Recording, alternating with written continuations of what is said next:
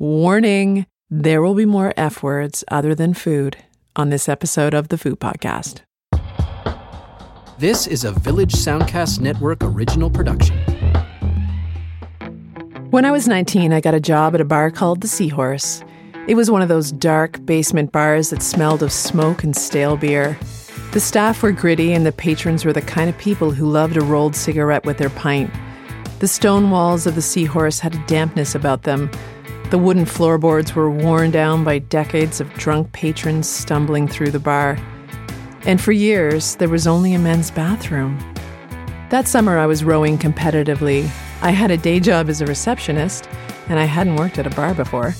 But the promise of tips made this job sound pretty sweet. So I walked in on my first night, white men's seahorse shirt tucked into Levi's, my hair in a ponytail. Mac was working behind the bar, he was intimidating in a Hells Angels kind of way. He looked at me, then turned to the other servers and said, Who the fuck hired the ivory girl? It was true. My face was fresh, perhaps even dewy from all that rowing. My teeth, white and straight from years of braces, probably glowed down in that basement. F bombs weren't really part of my life. My dad said, Oh, chiclets, when he was really mad. But I've always been a cook. I know that bland needs spice, just as spice needs bland. They help each other. That summer, I heard the word fuck in all its forms. Fucked, motherfucker, that. Holy f- cluster f- absolutely. Fuck around, f- up, face, f- me, f- quad. Over the years, those words haven't woven their way into my daily vernacular. Who's kidding who? I'm still scrubbed pretty clean. It's just who I am. But I'll pull out chiclets when I fucking need it.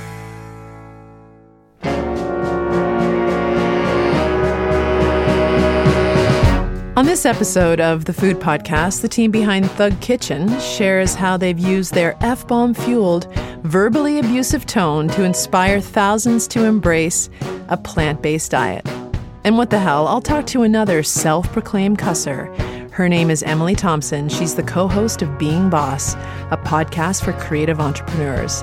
She totally believes that being true to yourself is essential in life and online. There's a lot more for her to share. But let's get to the thugs.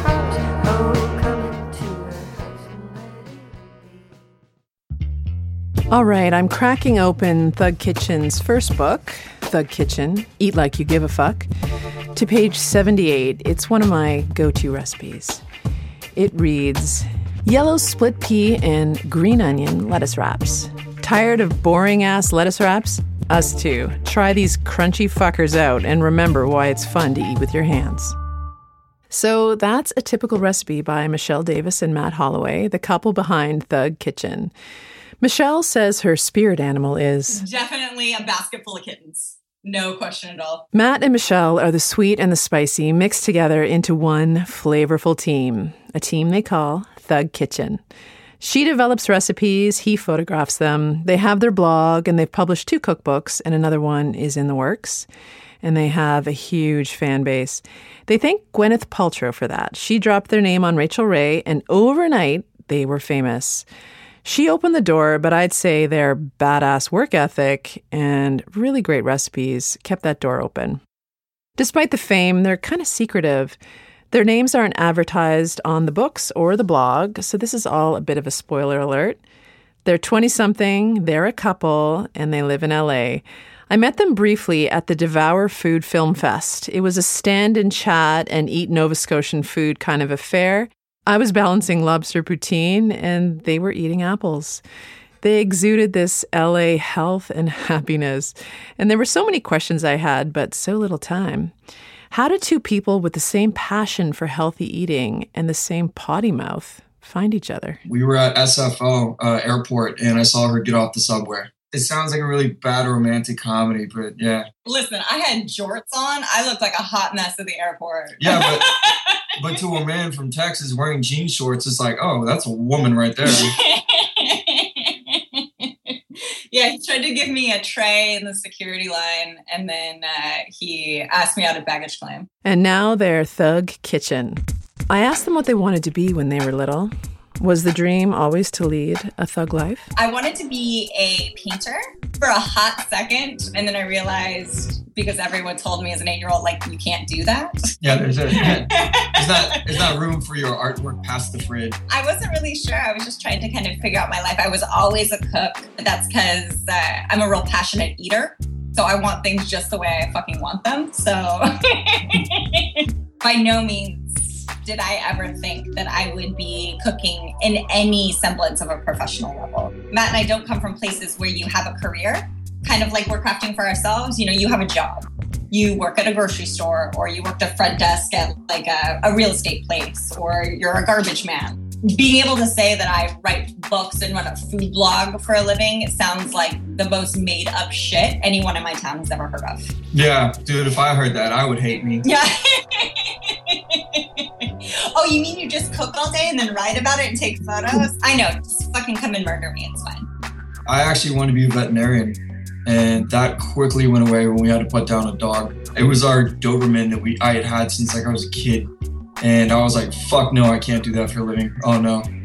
So after that, I really wanted to be somehow involved in entertainment. I remember leaving like movies as a kid and just being like, I don't know what the fuck that job is, but if I can somehow be involved, like I'll sweep the floors for y'all. And um, I moved out from Texas uh, seven years ago to LA. And then that's exactly what I started doing. I started sweeping floors, got a job in the mailroom, and just kind of worked my way up from there. And you know, entertainment industry is a fucking hustle. But I never thought that seven years ago, living in Texas, I'd move to LA and write fucking cookbooks for a living. Or vegan cookbooks for that matter. Michelle has been a vegetarian since she was a kid. She says she didn't have the mental capacity to separate animals that were the hero of all the movies she watched and the terrible pork chops her mom was serving. She became vegan when she left for college. Matt's been vegan for four years or so and vegetarian for a few years before that. We mentioned he was from Texas, right? Being vegetarian really wasn't that difficult. And then going vegan, I, I just, uh, it was more like a selfish issue. I had like really bad heartburn and indigestion. I went to my doctor and he was giving me like prescription medication for it. I was like, dude, like I'm in my mid 20s. Why the fuck am I having this problem? I did it selfishly for health reasons, but you know, I've, I've worked in animal shelters and I, I, love animals, so that's one of the many, many reasons that I I went and stayed vegan. But they don't brand themselves as vegan, and I think that's really interesting. I wonder why they made that decision. I think it's the connotation. When I was going vegan, I found that it was more relatable to say just like plant based. Because when you think of vegan, like the, you immediately you're like, oh, you're a fucking like crunchy hippie who you know who's insufferable. Yeah, who just gets mad at everyone for everything, and you know it's just like all these like horrible fucking connotations that are so alienating. Like healthy eating, whether it's vegan or not, is alienating.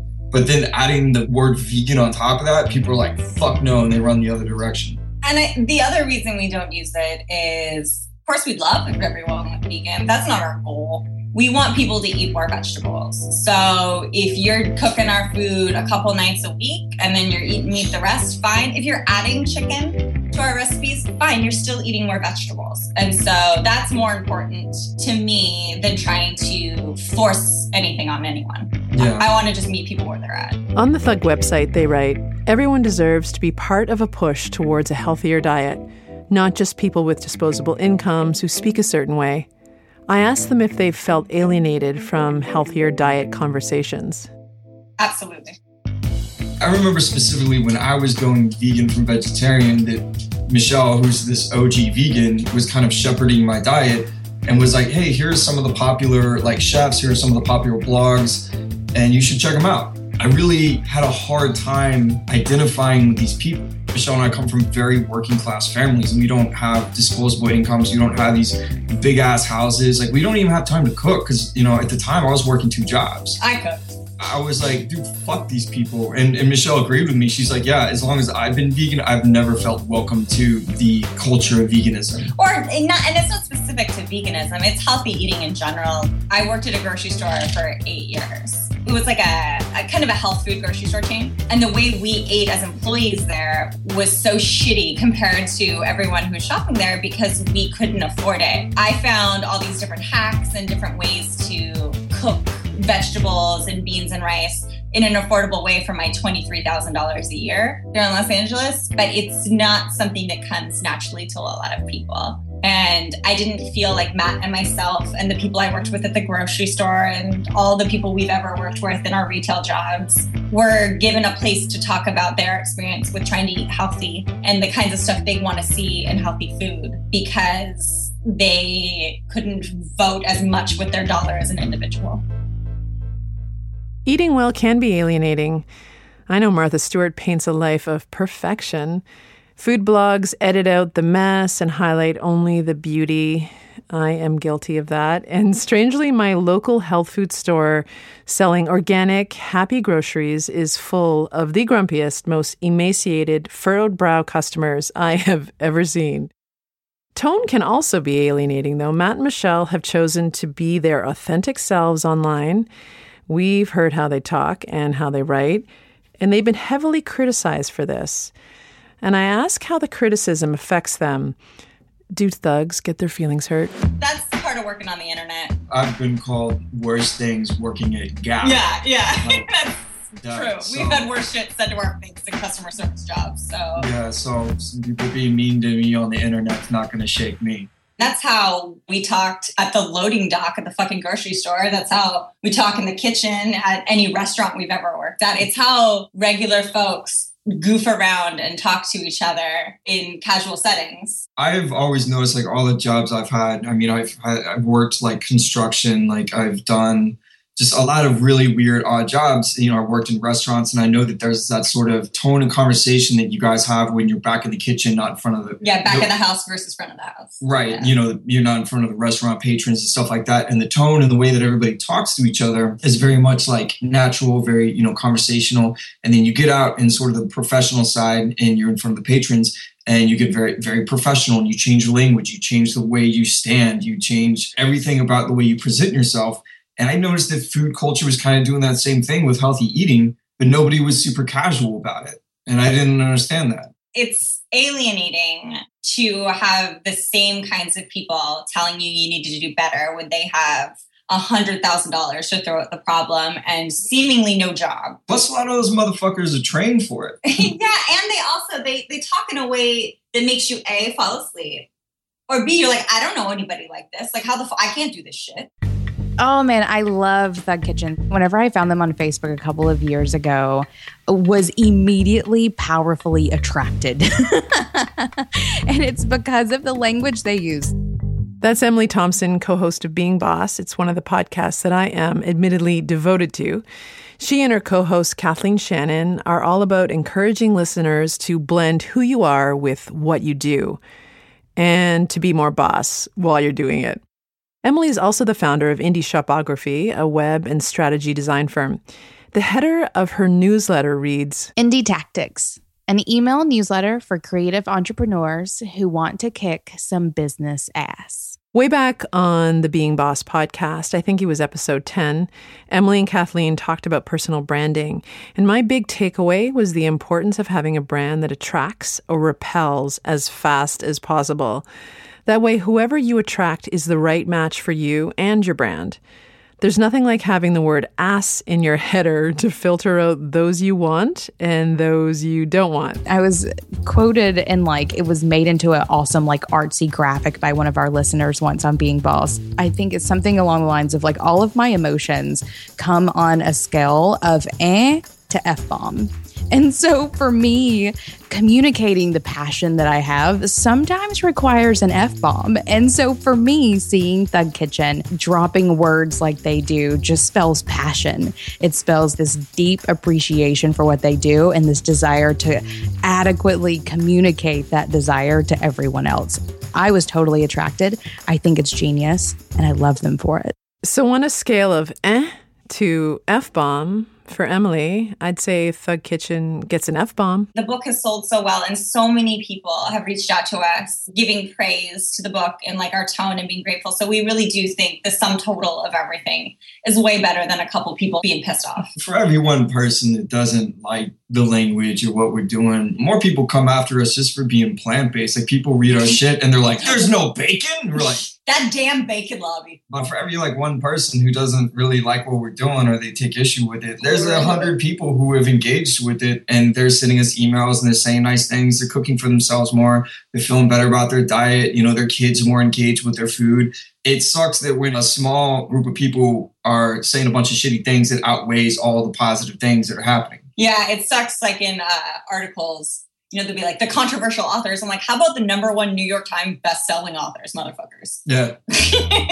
I got their cookbook for Christmas. I got it for my partner David, but it was really for myself. It sits in my kitchen, like in my like special collection of cookbooks that stay in my kitchen, not in my library.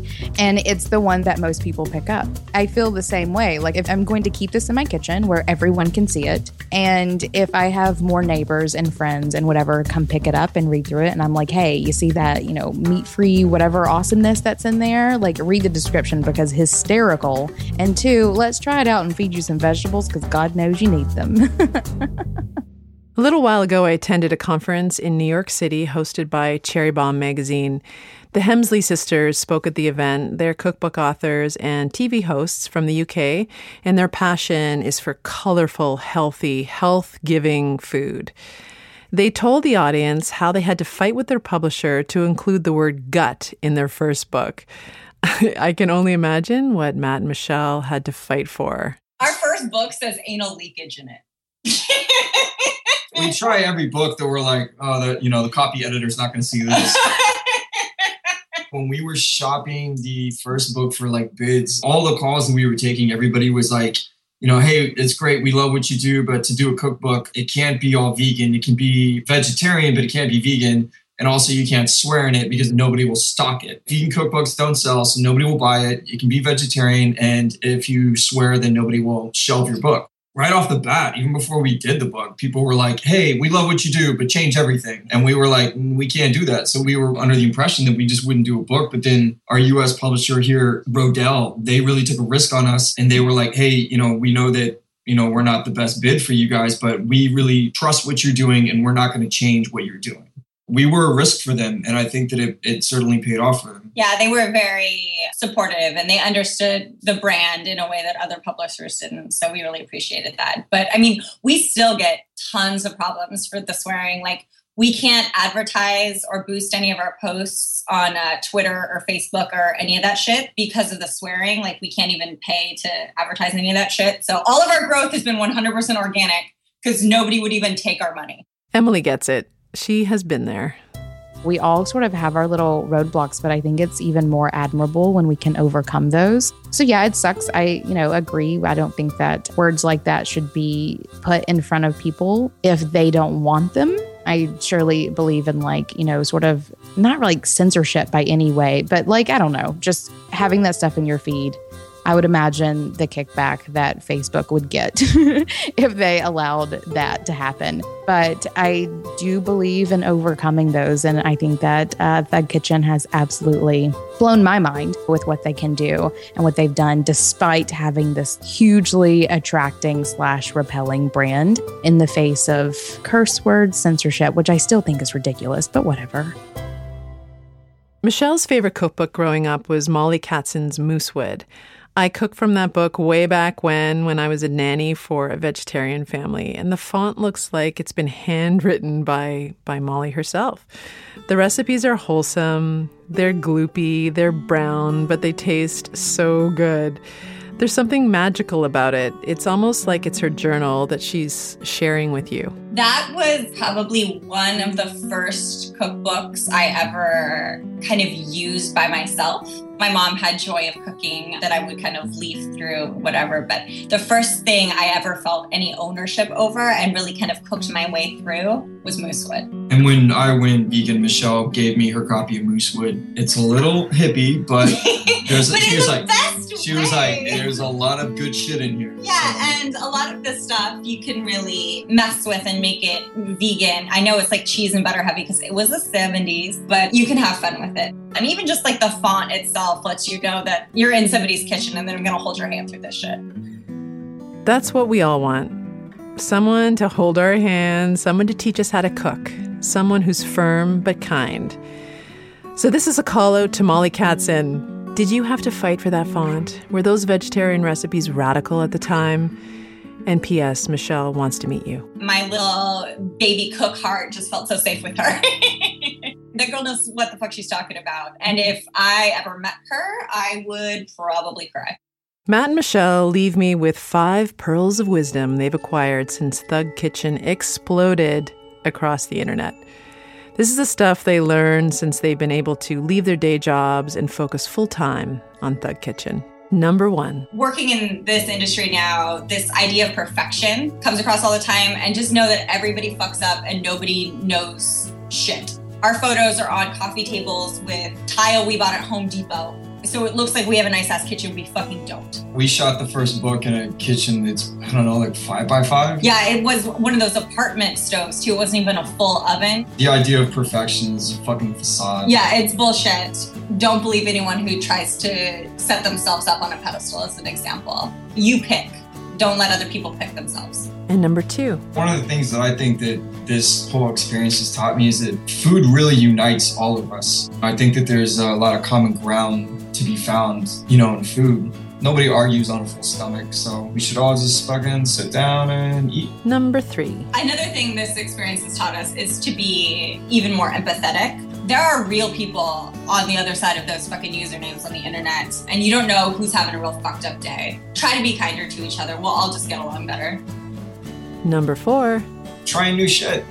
Like I said, being from Texas, and trying to go vegetarian or vegan, especially being a guy, when other guys hear that you're switching away from meat and then no animal products whatsoever, somehow that's like a hit against your masculinity. I don't understand why. I really think that trying new shit builds character, and I, I encourage people to do it. And lastly, number five. Not all success is preordained. I feel so often that when you hear about these other bloggers or writers or food personalities or whatever, they act like it was just hard work that got them there. Bull fucking shit. Like, we're all working hard. I was working hard at the grocery store, and you know what? I got fucking nothing. Luck is a huge part of it. We got very lucky. Somebody cracked the door open for us and we shoved our fucking foot in with hard work. So you need to be prepared to do the hard work and you need to be working hard but you know, fortune does have to smile on you, and people need to be more honest about that. Janet Jackson said that her name got her through the door, but her talent kept that door open. Damn straight. Yeah. Damn straight. She's the fucking boss. So. Yeah. So no, and and that's exactly right. I just I get so irritated when people act like it was just effort that got them there. What about all the other hardworking people? You can't make people look at your work. It sometimes just has to happen, and just be ready for when they do. Amen, sister.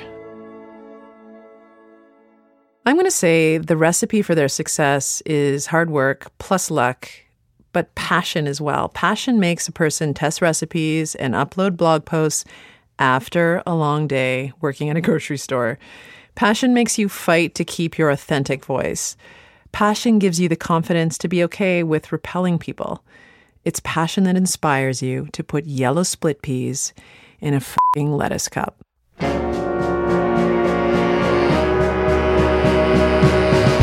You can find Michelle Davis and Matt Holloway at thugkitchen.com and Emily Thompson at beingboss.club.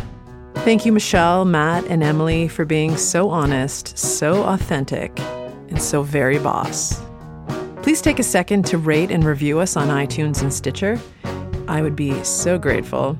Also, you can follow us on Twitter at The Food Podcast or like us on the Food Podcast Facebook page. And please send along any feedback to thefoodpodcast at gmail.com.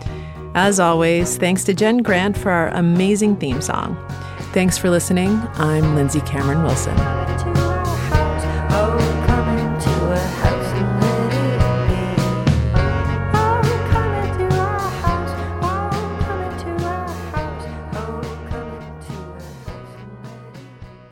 This was a Village Soundcast Network original production.